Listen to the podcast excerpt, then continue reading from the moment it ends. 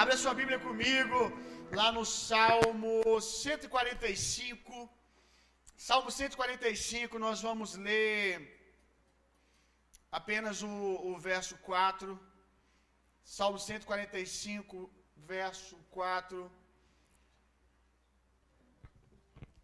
Estava pensando sobre isso.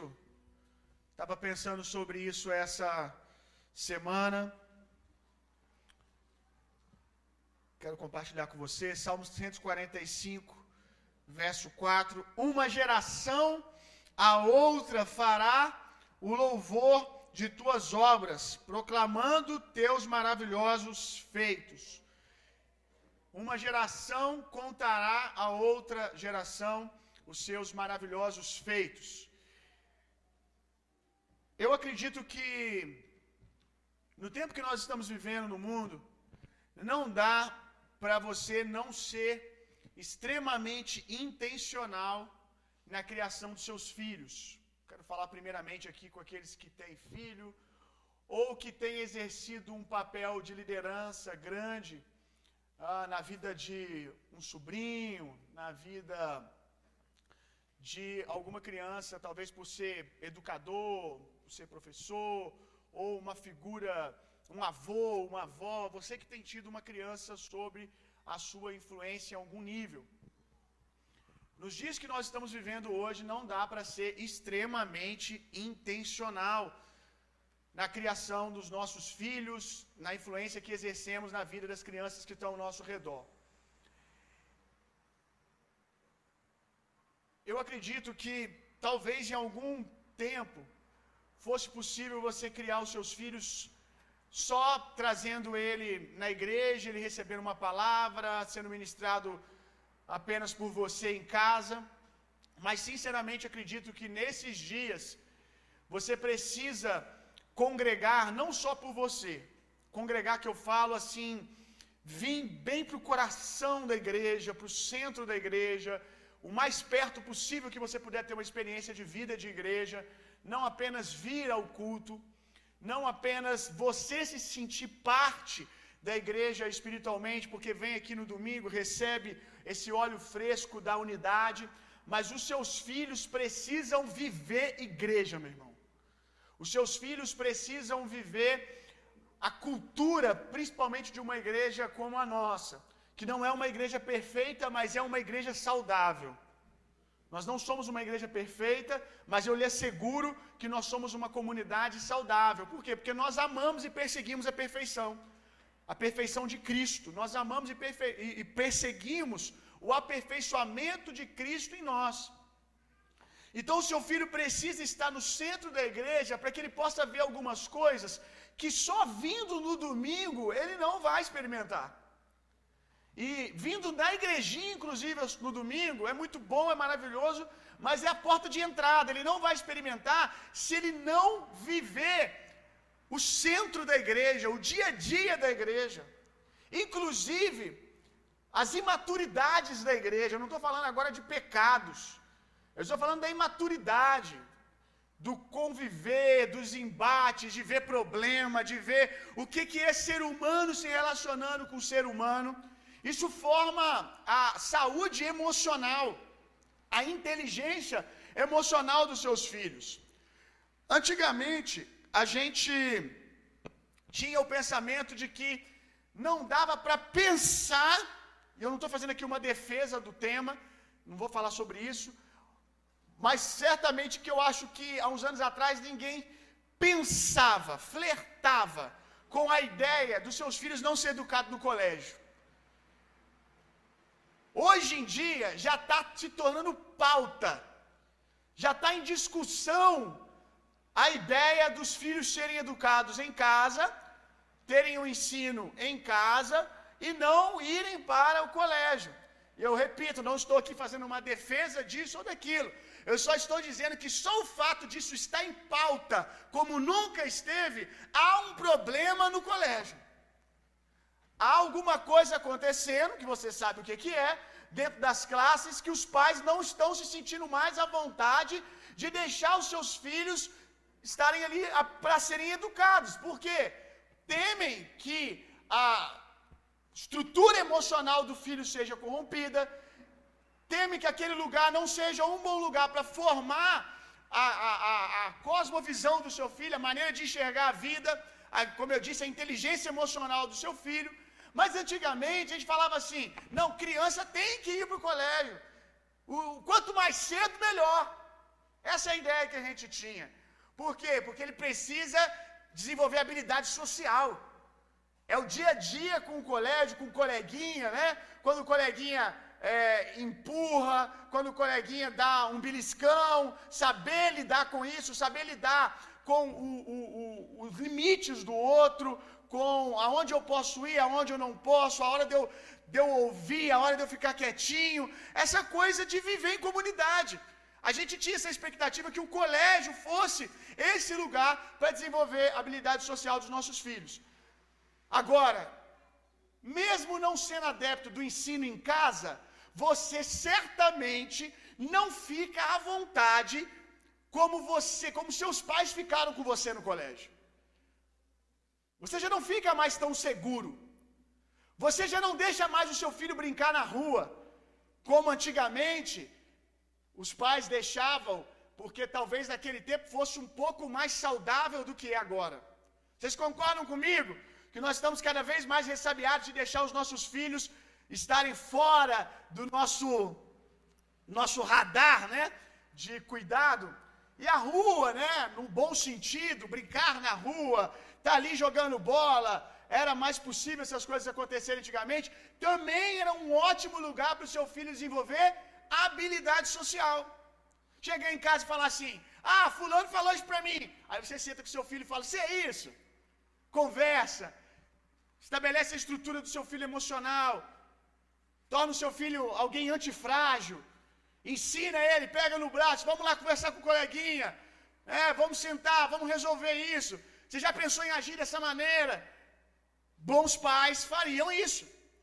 Agora, hoje em dia, nós não temos esse lugar. A igreja está tornando indispensável, irmão. Mas é, não é a igreja do domingo, é o congregar. Você que não é pai também, decida com a sua família começar a congregar agora.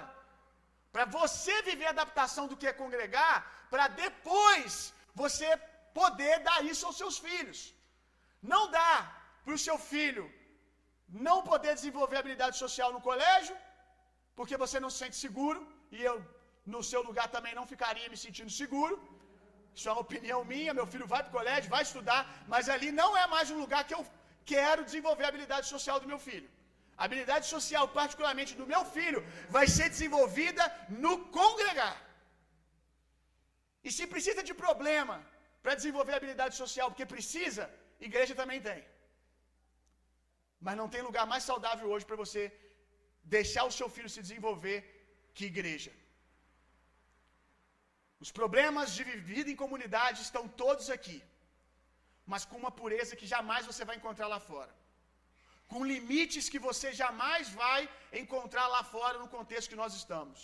Então, irmão, irmã, não estou falando isso pela gente, não. Deixa eu te falar uma coisa. Estou falando isso pelo meu coração pastoral, porque esse é meu propósito na vida de vocês. Orientar vocês a passos verdejantes. Deixa eu falar uma coisa com você. Quando a gente vira e fala assim, gente, vamos congregar, a igreja, a instituição, ela não muda muita coisa. Ela muda no sentido de ter mais problema. Para mim, deixar você vindo aqui todo domingo só, não vai mudar muita coisa na questão administrativa e instituição da igreja. Não vai mudar muita coisa.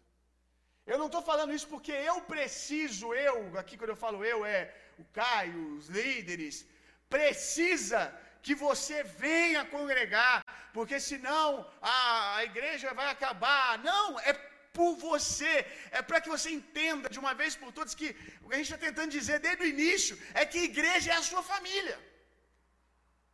E que a igreja só vai continuar, a igreja agora espiritual, a igreja de Jesus, não a instituição, ela só vai continuar crescendo, avançando, cumprindo o seu propósito, se os seus filhos puderem ver o que está acontecendo no coração da igreja. Vou ser muito claro. talvez por questões de você ter se ferido em vida de comunidade, é, talvez congregando ou não, mas em algum contexto de vida em comunidade, você hoje tem resistência em viver em comunidade. Talvez você sobreviva sem, mas o seu filho precisa ser desenvolvido socialmente. Precisa. O seu filho precisa ser desenvolvido socialmente. O seu filho precisa ser contrariado por outra criança. O seu filho precisa ser confrontado e saber lidar com isso. O seu filho precisa ter habilidades sociais que só a vida em comunidade vai dar para ele. Se não vai ser aqui, então solta o menino para viver na rua então, para ter tempo de rua, para brincar com os outros. Colégio, algum lugar ele tem que ter. Mas eu asseguro para você, nenhum lugar é mais saudável do que a igreja. Não é perfeito. E não tem que ser, porque se for perfeito também todo mundo ficar com, é, é, é concordando com ele o tempo todo, ele não tiver que lidar com nenhuma resistência, quando chegar lá, lá fora a gente vai entregar, quando ele for viver a vida lá fora, a gente vai entregar alguém frágil demais para viver no mundo lá fora. Você está entendendo o que eu estou falando aqui, irmão? A seriedade do que eu estou dizendo? Então, se você hoje se feriu, irmão, já passou da hora de você lidar com isso, porque você tem um filho. Já passou a hora de você lidar com isso, porque você está casado e você quer ter filhos. Seus filhos precisam disso para ontem. Tem coisas acontecendo que o domingo não vai dar para ele. Que o culto de domingo vir aqui receber uma palavra não vai dar para ele e não vai o formar. Procure uma mesa. Deixe o seu filho conhecer as outras crianças da igreja. Deixe seu filho vir na igreja brincar. A gente está hoje orando para termos um novo lugar para a igreja. E o principal é uma estrutura maior para as nossas crianças. Eu gostaria que cada cada criança pudesse estar na sua faixa etária. Eu tenho tantos desejos sobre o ministério infantil da nossa igreja que estão limitados hoje pela estrutura. Eu tenho vontade, outro tempo que a gente está em oração, precisamos de um milagre, já recebemos alguns nãos e vamos voltar a bater na porta de novo em breve. Lá tem espaço, inclusive, para ter um salão para o culto, culto das crianças ser um culto completo. Ter ministério de louvor tocando músicas para eles antes. Ter o um momento da oferta, algum deles vão dar a palavra da oferta. Ter toda uma experiência de culto. Eu quero um lugar onde os meninos no final do culto, os pais, possam ficar na comunhão, porque lá o sonho de igreja que eu tenho vai ter um restaurante, vai ter um lugar para as pessoas comerem, lancharem depois do culto. É um negócio gigante que está no meu coração. E eu quero um espaço lá para as crianças ficarem brincando com assistência dos tios. Então, os, os tios, as tias, os ministros das crianças vão pregar para as crianças, vai acabar o culto, vai ter um escalado lá no ambiente onde as crianças brincam. Para que eles possam ter um lugar seguro para se desenvolver socialmente. Agora também não seja um, um, um pai bobo do seu filho chegar aqui e ele ser confrontado por outra criança do, de um jeito ruim, uma outra criança falar uma besteira, é, bater, empurrar, e você, ah, não deixe mais meu filho vir na igreja. Você vai fazer isso como lá no mundo lá fora? Você vai sentar com seu filho, você vai conversar, você vai procurar a tia da igreja, você vai para o embate, meu irmão, você vai resolver o negócio. Você vai entender o que aconteceu. Você vai entender o que o seu filho pode tirar de proveito disso. Você vai trazer algo que pode ser que uma tia não viu, que uma outra criança precisa ser trabalhada. Aí a tia vai e chama a mãe da outra criança. É esse, esse bololô mesmo, meu irmão. Vida em comunidade é isso. Vamos parar de ser frágil, acordar para a vida. Vida em comunidade é isso. os ministros estão aqui para resolver problema. Você acha que só eu vou ficar resolvendo problema de adulto? Criança também dá problema. E o problema maior é, é os pais, na verdade, né? Misericórdia. O que, as, o que as ministras ali falam para mim, meu irmão, dá vontade de montar uma outra sala do lado só para os pais. Os pais vão chegar e não vai entrar aqui não, eles vão para outra sala, infantil 2. Pelo amor de Deus. Não sabe resolver um problema. Pai que leva para o coração que o outro menino pegou e empurrou, faz bico para outra criança. Vai bem sim, volta criança. É a vida em comunidade. Irmão, ferro afiando ferro. Você quer ficar molado quando? Você quer ficar molado quando? Você quer que o seu filho fique amolado com 40 anos igual você ficou? Quer não? Você quer que o seu filho com 15 tenha uma idade emocional de pelo menos 15? Porque hoje em dia já é lucro. Porque hoje é, é uns caras de, de 30 que eu olho e falo assim: tá com, chegou aqui na igreja com 15 anos, tem dois anos aqui, fez 18 agora. Já tá bom, que cresceu aqui. Você quer que seu filho seja molado, que seu filho seja pronto para ser um machado lá fora, para uma ferramenta para destruir o que tem que ser destruído, para construir o que tem que ser construído? É ferro afiando ferro, vida em comunidade. Desde pequeno tem que estar aqui um afiando o outro. É um afiando o outro. Tem hora que na hora de afiar sai faísca, cai na mão, e a gente separa, a gente senta, bota aquela camisa e amarra os dois em oração uma hora. É isso, meu irmão.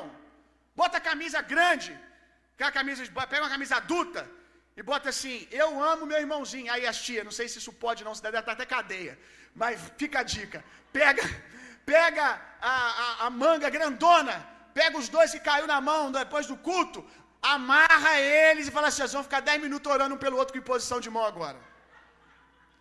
É ferro afiando ferro, gente. É claro que a gente vai fazer isso, talvez só. Mas, mas você precisa trazer o seu filho. O que isso tem a ver com esse texto? O que, que isso tem a ver com esse texto que eu li? Uma geração contará a outra geração os feitos do Senhor. O que, que seu filho vai contar? Você acha que, que, que, assim, o pãozão mesmo do que acontece aqui na igreja, o pão fresco do que Deus está fazendo, você consegue acessar aqui no domingo? Só no domingo? Não. Eu me peguei pegando essa semana, porque. Pegando, me peguei pensando nessa semana nesse texto, porque eu vi mais um ministro da nossa igreja recebeu um carro de oferta. Você pode dar uma glória a Deus por isso? Mais um ministro da nossa igreja recebeu uma oferta de um carro de outro irmão. E aí, eu olhei e vi o Tito correndo de um lado para o outro, no meio da confusão, gente dando carro, gente chorando, gente rindo, e Tito está lá, bibi, bibi, bibi. Eu olhei aquilo e pensei assim: meu Deus, eu demorei 30 anos para ver isso. Eu demorei 30 anos para ver isso a primeira vez. Para dizer que foi 30, 29, eu acho. 29, 30 anos para ver isso a primeira vez. Eu pregava essas coisas, ouvia em outras comunidades, ouvia nos avivamentos essa cultura de generosidade acontecendo, mas não via isso no meu dia a dia. Para mim é um negócio distante. Com 29, eu pude experimentar isso a primeira vez. Aí eu olhei para o Tito e falei, inclusive lá. Contei, ainda contei errado, que foi menos. Eu falei menos lá. O Tito já, desde que ele nasceu, ele já viu oito veículos serem ofertados. Isso eu não estou nem contando as duas motos que foram ofertadas aqui na igreja. Estou falando só de coisas que ele viu ofertado na vida dos irmãos. Carro. Fora o resto que ele já experimentou. Oito vezes ele já esteve em lugares que um irmão ofertou um carro para o outro. O como isso está forjando o caráter de generosidade do meu filho? Você acha que meu filho vai precisar que a, quantidade de pregação que eu prego aqui para você entender generosidade? Você acha que meu filho vai precisar que eu prego para ele a quantidade de vezes que eu preguei para você sobre isso e você ainda está digerindo e entendendo? Para você não pensar que é pessoal, você acha que meu filho vai precisar a quantidade de vezes que eu tive que ouvir sobre isso? Porque ele vive, meu irmão. Desde pequeno é natural para ele. Tem gente que fica chocado com as coisas que vem aqui na igreja. Por quê? Porque para você é um negócio de outro mundo. A gente já não fica mais chocado. Eu estava contando para um irmão esses dias, ele me pediu, não sei se ele se arrependeu, ele pediu para mim contar para ele uma, uma experiência maluca que eu já tive com Deus. Coisas que eu já vi maluca de Deus fazer. Falei, vou contar três, uma de cada, uma de cada coisa, uma de cura, uma de prosperidade, uma disso. Eu contei, e normal, ele ficou, ai meu Deus, como é que pode? A mente não pega um negócio desse. E não pega mesmo. As coisas de Deus são para ofender a sua mente, para você aprender a andar no Espírito. É normal não pegar. Mas hoje, hoje, algumas coisas, para mim, já é o sobrenatural se tornou normal. É inaceitável não ter algumas coisas do corpo para mim. Por quê? Porque eu fui experimentando. E o que o seu filho está experimentando? Ou o que você está impedindo ele de experimentar, irmão? O que, que o seu filho vai contar? O meu filho vai construir a partir disso. Para mim, em algum momento foi uau! As pessoas estão abençoando coisas desse nível, carro, casa, um na vida do outro. Uau!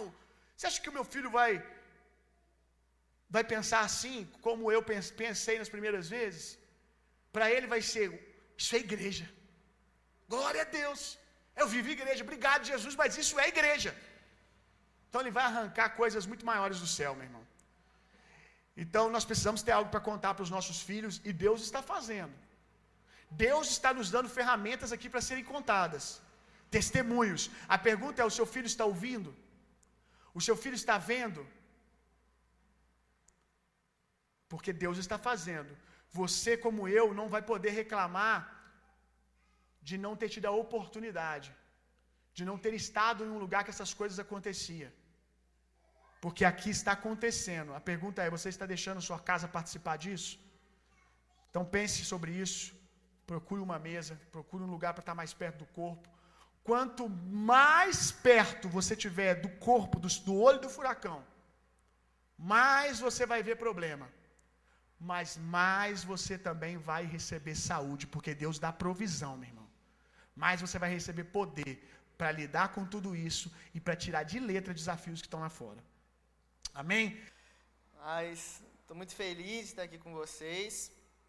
Ontem, esse final de semana, né, a gente teve a nossa conferência de mesa. Quem estava aqui sexta e sábado? A gente viveu um tempo incrível aqui e hoje quero trazer uma palavra para encerrar também esse momento, mas também algo que possa te abençoar. É, nesse final de semana a gente falou muito sobre o que o Bill disse aqui, sobre viver família, sobre estar na mesa, sobre você se assentar e se expor à comunhão, se expor a viver igreja de verdade. E a Bíblia ela relata vários momentos em que a vida de pessoas foram transformadas, ou a vida da pessoa foi uma antes desse momento, que é quando alguém se assentou em uma mesa. Em vários momentos da Bíblia, quando uma mesa era colocada, alguma coisa acontecia. E quando nós falamos isso aqui de mesa, nós não falamos apenas no sentido natural de você vir e viver comunhão. Nós queremos te ensinar também o princípio espiritual por trás disso tudo. E hoje eu quero falar com você sobre se fosse o tema da minha mensagem seria o temor e a mesa. O que a, o que a mesa do Senhor gera em nós, ou qual é a consequência que o encontro que nós temos com a mesa do Senhor, ela gera no nosso coração, ou deveria gerar. Tem uma história, ontem eu tive a oportunidade de falar aqui num workshop de 15 minutos, que me deram um tempo para falar, e eu me atentei apenas a um ponto do que, de tudo que eu tinha para falar, que era sobre a história de Mefibosete, que era um homem aleijado que vivia numa cidade esquecida, numa cidade distante. Se você quiser, tem o costume de anotar, né, a referência está em 2 Samuel, capítulo 9. Era um homem que era descendente de Saul, ele era neto de Saul. Só que o contexto dele era totalmente diferente. Ele sabia que ele era descendente de uma família real, mas ele vivia em um lugar esquecido, rejeitado por ele ser aleijado. E aí Davi, quando se torna rei, em determinado momento ele decide procurar algum descendente da vida da família de Saul, porque ele tinha uma aliança com Jonatas, o filho de Saul. E essa aliança era, olha, de que você morrer, eu vou cuidar da sua família. A sua família é minha família, a minha família é a sua família. E aí Davi vai atrás de nessa cidade chamada Lodebar, que é um lugar de sequidão, um lugar onde não existia esperança, expectativa de vida nenhuma. E ele encontra esse rapaz. E aí ele prepara uma mesa para esse rapaz. E ele diz: Olha, existe alguém aqui da família de Saul que eu possa demonstrar a bondade de Deus para essa pessoa? E aí eles chamam esse rapaz até ele. E aí Davi diz: Olha, a partir de agora você vai se assentar todos os dias na mesa junto com o rei. A partir de agora, tudo que é seu por direito por fazer parte de uma família real, eu vou restituir você. E agora você vai sair dessa cidade seca, desse lugar sem vida, desse lugar sem esperança, e você vai morar em Jerusalém, vai se assentar comigo todos os dias na mesa no palácio. Isso tipifica a obra da redenção de Cristo em nossas vidas.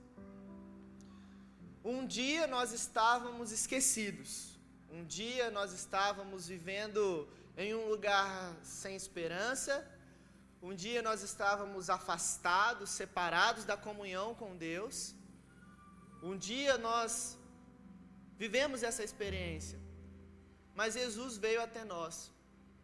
Um dia o rei, ele veio até nós. Um dia ele veio, preparou uma mesa e nos convidou e nos tirou desse lugar de sequidão, desse lugar onde não existia vida e nos trouxe para um reino de vida. Nos colocou em uma família aonde nós somos chamados de reis e sacerdotes nos fez assentar à mesa com Ele. Isso sinaliza a redenção. A redenção de Cristo em favor do povo. E o Antigo Testamento, ele é a sombra de tudo aquilo que viria a acontecer no Novo, de tudo aquilo que iria ser revelado do Novo Testamento. E eu quero falar alguns alguns tipos de mesas que foram colocadas no Antigo Testamento e que revelaram e que apontavam para a redenção de Cristo, para a redenção, para aquilo que nós vivemos hoje. A primeira mesa é essa: Mefibosete Davi, onde o amado Davi, o rei, vai ao encontro daquele esquecido, rejeitado e coloca ele na mesma posição que ele era rei, senta-se à mesa com ele. A segunda mesa Está lá em Gênesis, entre o capítulo 42 e o capítulo 45, que fala sobre a história de José. José do Egito, antes de ser vendido como escravo pelos seus irmãos, foi em um ambiente de mesa que ele compartilhou os seus sonhos. Foi sentado a uma mesa com a sua família que ele disse: Olha, eu tive uma visão. Deus me mostrou algo. Deus falou comigo que o sol, a lua e doze, onze estrelas se prostravam diante de mim. E na época os irmãos dele zombaram e diziam: Como assim? O seu pai, a sua mãe, os seus onze irmãos vão se curvar diante de você? E aí eles vendem José como escravo.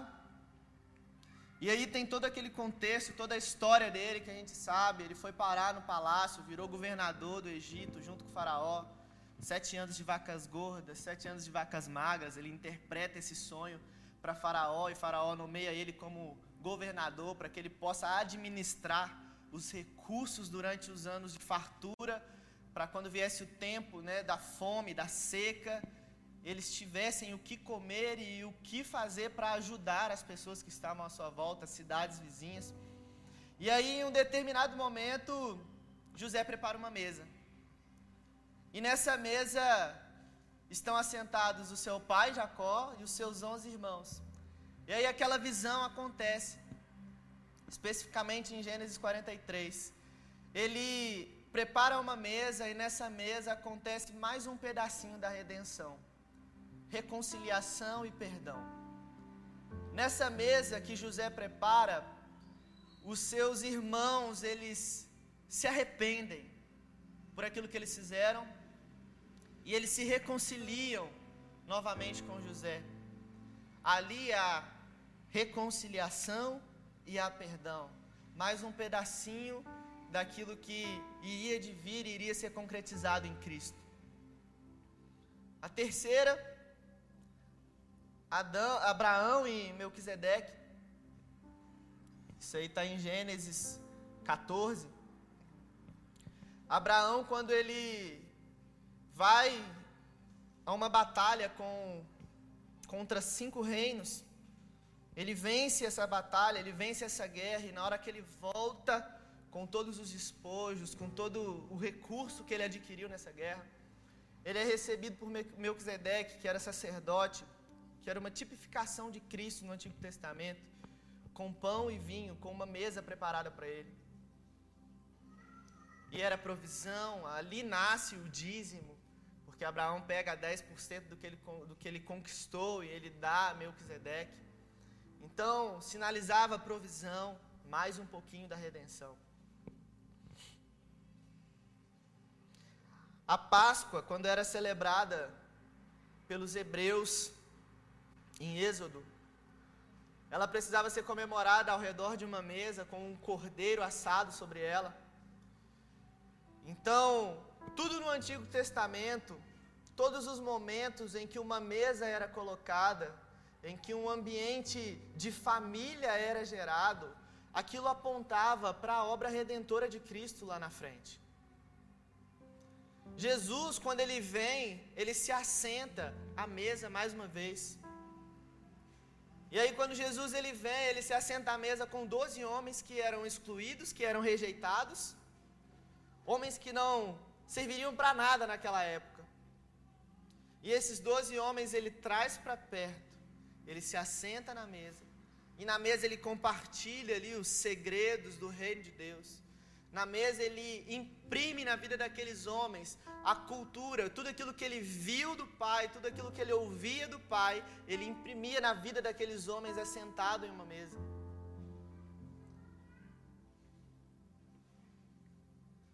Uma das marcas da igreja primitiva era essa: eles partiam um pão de casa em casa. Todos os dias eles estavam em comunhão, compartilhando o pão de mesa em mesa, de casa em casa. E tudo isso sinalizava para a obra redentora de Cristo. O contato, a mesa que Jesus coloca para nós, ela tem um significado. E o significado é o mesmo de da primeira mesa que eu citei, Davi e Mefibosete. Quando uma mesa é colocada para nós, essa mesa tem um sentido. Qual é o sentido? Demonstrar para nós a bondade e a fidelidade de Deus com a nossa vida. Então, todas as vezes que nós desfrutamos de provisão, todas as vezes que nós desfrutamos de perdão, todas as vezes que nós desfrutamos de reconciliação, salvação, é um pouquinho da bondade de Deus que está sendo colocada diante de nós e nós estamos experimentando e desfrutando disso tudo. Nós estamos ali assentados, vivendo família e desfrutando da bondade de Deus com a nossa vida. Só que tudo isso precisa gerar algum tipo de resposta. O fato de eu experimentar todos os dias da bondade de Deus, o fato de eu todos os dias hoje poder entrar na presença de Deus e desfrutar dali de tudo que Ele tem para mim, isso precisa gerar uma resposta minha a tudo isso. E ontem eu estava pensando né, em tudo que eu ia falar hoje e, e veio algo no meu coração e Quero compartilhar com vocês bem do jeito que eu entendi de Deus ontem, que quando Cristo ele vem, ele vem com, em forma de duas figuras que nós conhecemos Jesus. Nós conhecemos Jesus como o Senhor e conhecemos Jesus como Salvador da nossa vida. Por isso que a Bíblia diz: todo aquele que crê no seu coração e confessar que Jesus Cristo é o Senhor e Salvador será salvo.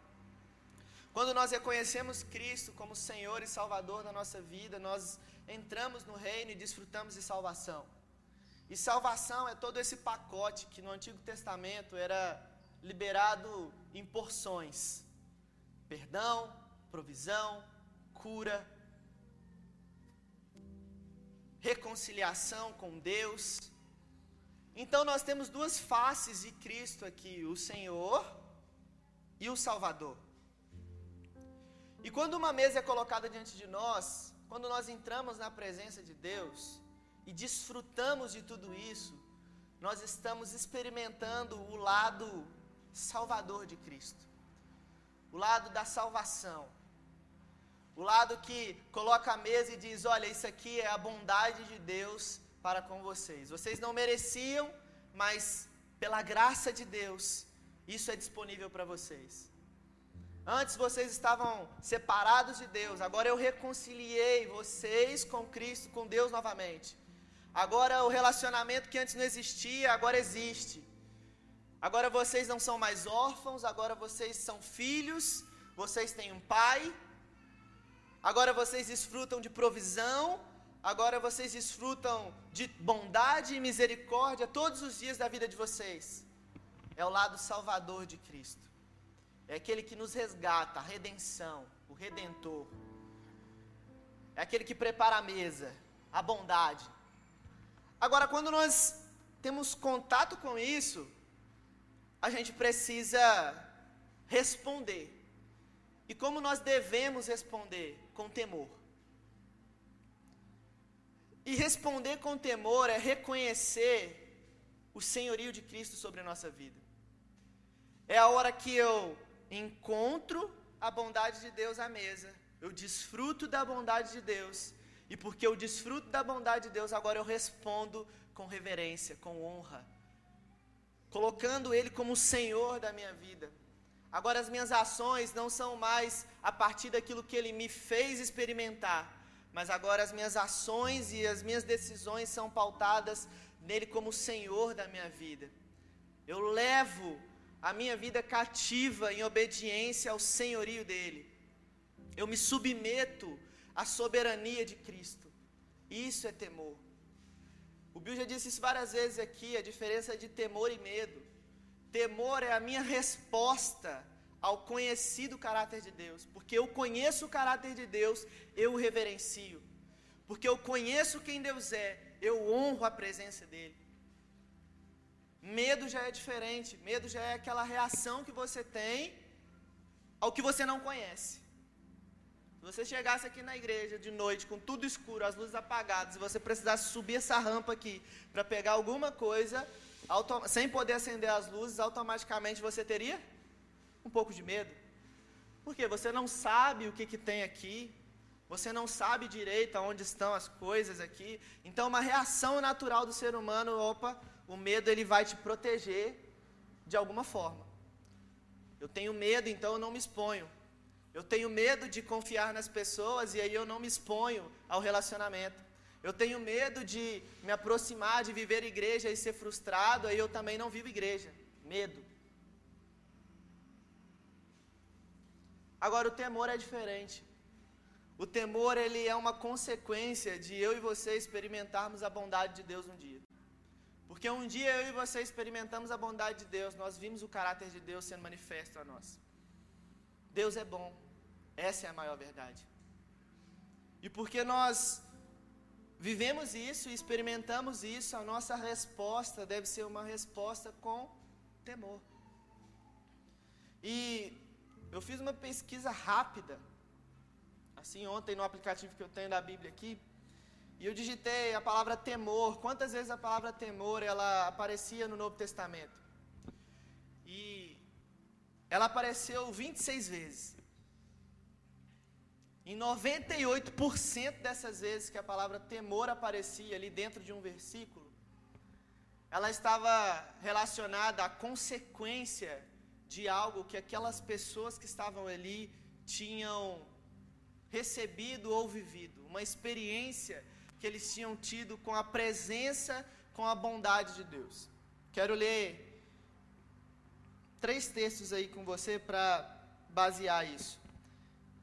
O primeiro está em Mateus capítulo 9. Abre a sua Bíblia aí.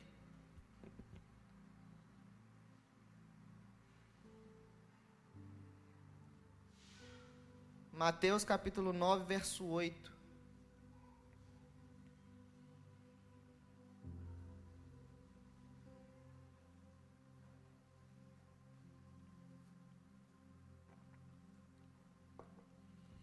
Mateus 9, verso 8 está escrito assim: Vendo isso, a multidão ficou cheia de temor e glorificou a Deus que dera tal autoridade aos homens.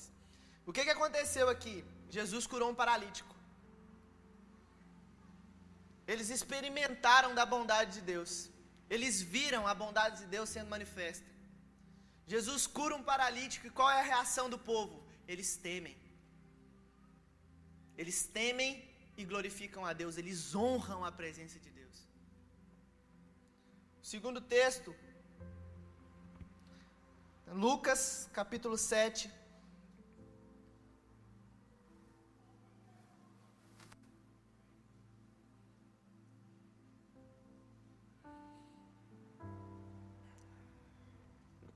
A gente vai ler do verso 11 ao 16.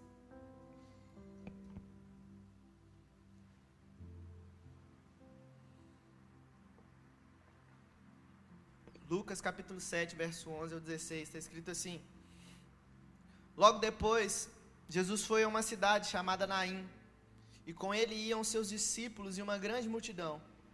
Ao se aproximar da porta da cidade, estava saindo o enterro do filho único de uma viúva. E uma grande multidão da cidade estava com ela. Ao vê-la, o Senhor se compadeceu dela e disse: Não chore. Depois aproximou-se e tocou no caixão. Os que carregavam paravam e os que carregavam paravam. Pararam. Jesus disse: Jovem, eu lhe digo, levante-se. Ele se levantou, sentou-se e começou a conversar. E Jesus o entregou à sua mãe. Todos ficaram cheios de temor e louvaram a Deus. Um grande profeta se levantou entre nós, diziam eles. Deus interveio em favor do seu povo. Jesus ressuscita um menino.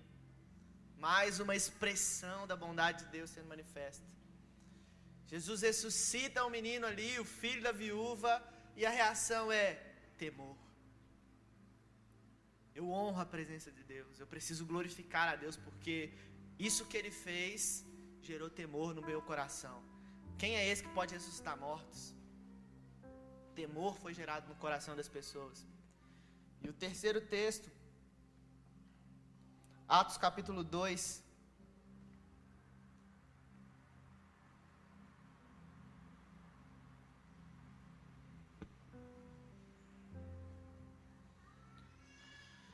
Versículo 42.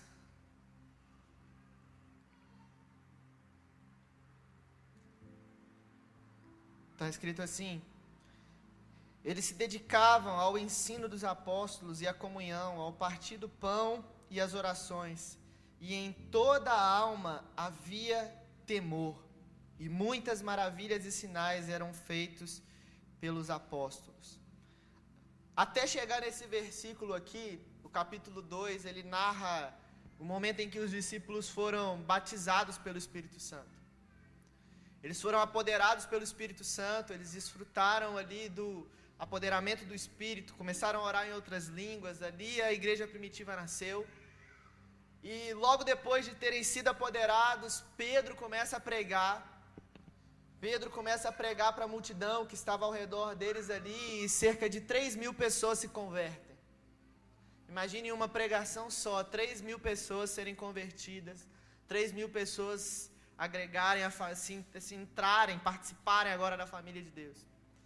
Três mil pessoas foram inseridas no corpo. E aí, a Bíblia faz questão de dizer que em toda a alma havia temor, em todas as pessoas que estavam ali havia temor, porque muitas coisas, muitos sinais, muitas maravilhas, coisas grandes, Deus fazia no meio do povo. Coisas grandes Deus tem feito no nosso meio. Nós temos visto Deus fazer coisas extraordinárias. E qual tem sido a nossa resposta diante disso? O problema é que quando nós experimentamos da bondade de Deus em um ambiente, nas mesas, quando Deus coloca uma mesa diante de nós, quando Deus proporciona para nós um ambiente onde nós desfrutamos da bondade dele, e nós não respondemos a isso com temor, o perigo disso é a gente tornar a bondade de Deus e os feitos de Deus algo comum na nossa vida. Ah, Deus sempre faz. Ah, Deus vai fazer. Deus é poderoso mesmo, e é isso, Ele faz. Mas e a reverência? E a honra que isso precisa gerar no nosso coração? A gente precisa sair do ponto de ver Jesus como apenas o Salvador, o Cristo que me redimiu, o Cristo que me deu vida, que me deu uma nova realidade, e assumir e responder ao Cristo, Senhor da minha vida. Amém? Vocês estão conseguindo me acompanhar até aqui? No Antigo Testamento, tinha uma figura, que era a figura do tabernáculo, que ela era dividida em três partes. Átrio, santo lugar e santíssimo lugar. E tudo isso apontava para Cristo. Ele era o caminho, a verdade e a vida. Deus é um ser trino, Pai, Filho e Espírito Santo. Você é composto de espírito, alma e corpo. Então, tudo isso tem um sentido. E o local em que a mesa, a mesa com, os, com o pão da presença, ficava no tabernáculo, era o santo lugar. Era a segunda região do templo ali, do tabernáculo. A primeira era o lugar do átrio, que era um lugar onde eles faziam o sacrifício.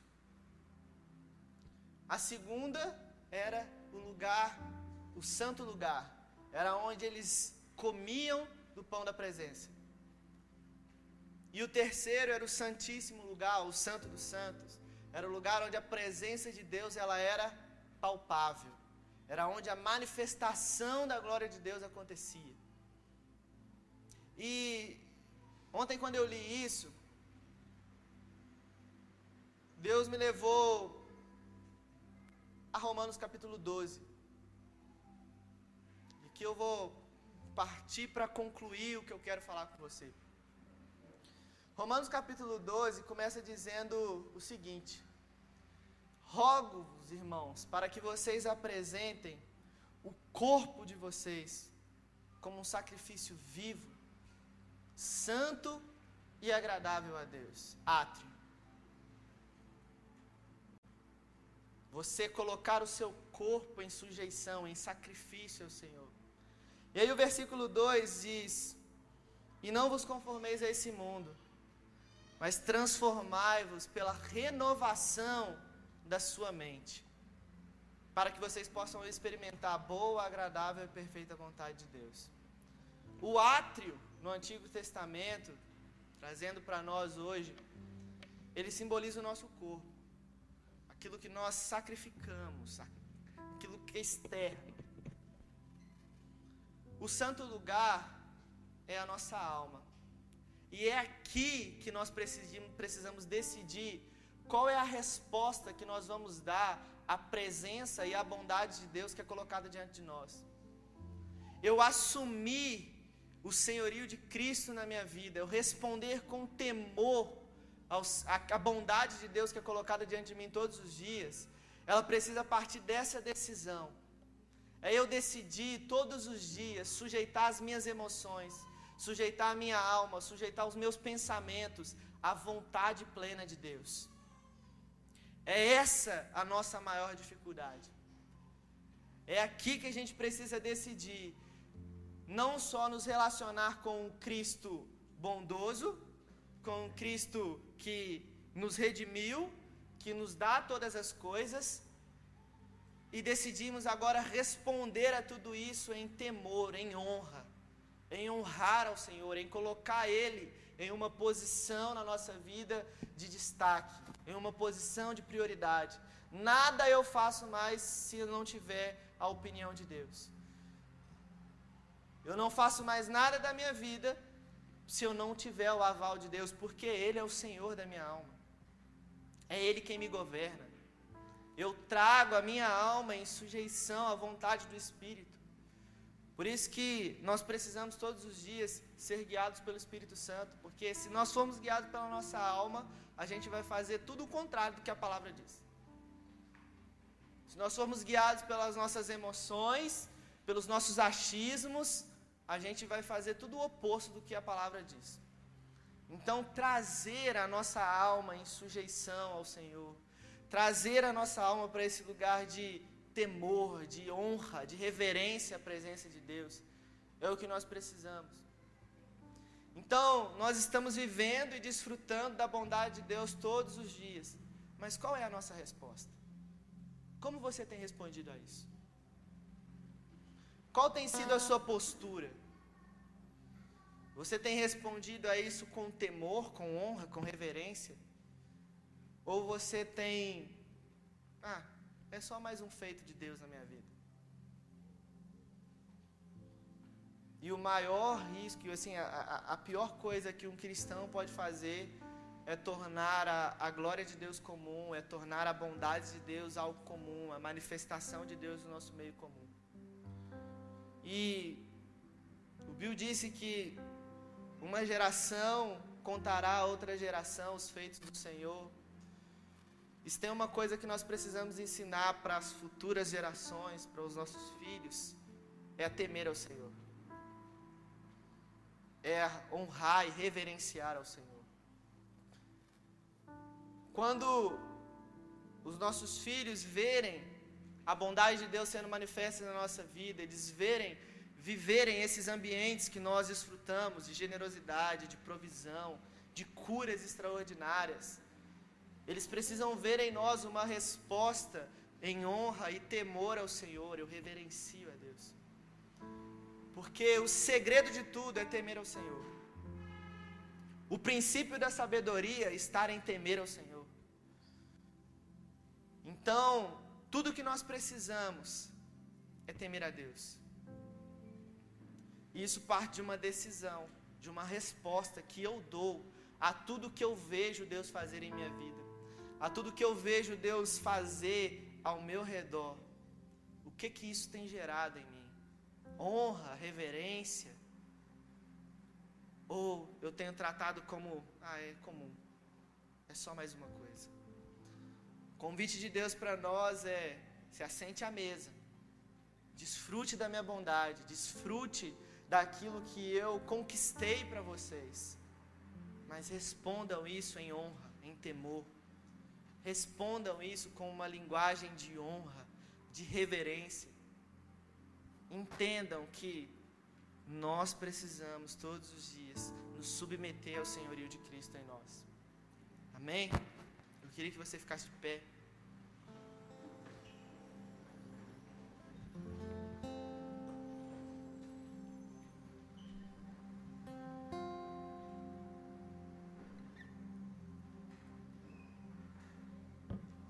Você fechasse seus olhos.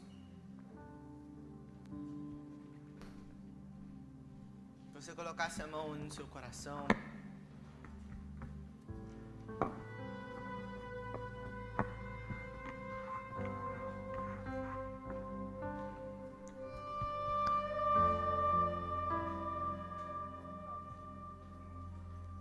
Queria que você agora lembrasse aí dos feitos de Deus na sua vida. O que, que Deus tem feito na sua vida? Os momentos em que você desfrutou da bondade de Deus. Os momentos em que você viu a provisão de Deus na sua vida, o livramento de Deus na sua vida. O dia em que você foi alcançado pela obra redentora de Cristo, o dia que Jesus encontrou você, o dia que Jesus encontrou seu coração, o dia em que sua vida nunca mais foi a mesma, o dia em que tudo mudou.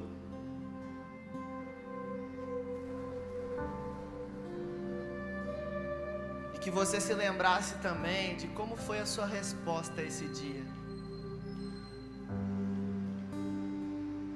Como a sua vontade era apenas: eu preciso honrar a Deus, eu preciso amar ainda mais a Deus, eu preciso ser ainda mais grato a Ele.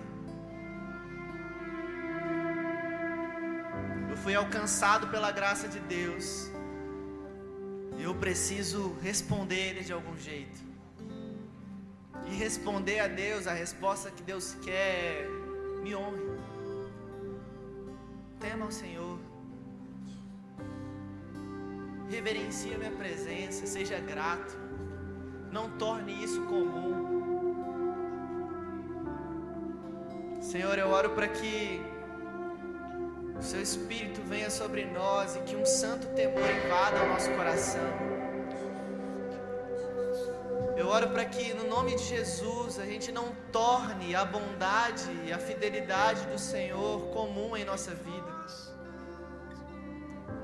Eu oro para que, em nome de Jesus, Pai, tudo aquilo que o Senhor tem feito na nossa vida, tudo aquilo que o Senhor tem feito em nossa família, na nossa igreja, todos os ambientes que nós estamos experimentando da Sua bondade, da Sua presença, gera em nós uma resposta em honra, em temor ao Senhor. Eu oro para que a gente nunca se perca, Pai, no temor do Senhor. Oro para que nós sejamos uma igreja poderosa, uma igreja que, que entende, que desfruta de tudo aquilo que o Senhor conquistou para nós, mas uma igreja também que assume o senhorio do Senhor na nossa vida. Que entende que o princípio de todas as coisas é temer ao Senhor, é honrar ao Senhor. No nome de Jesus.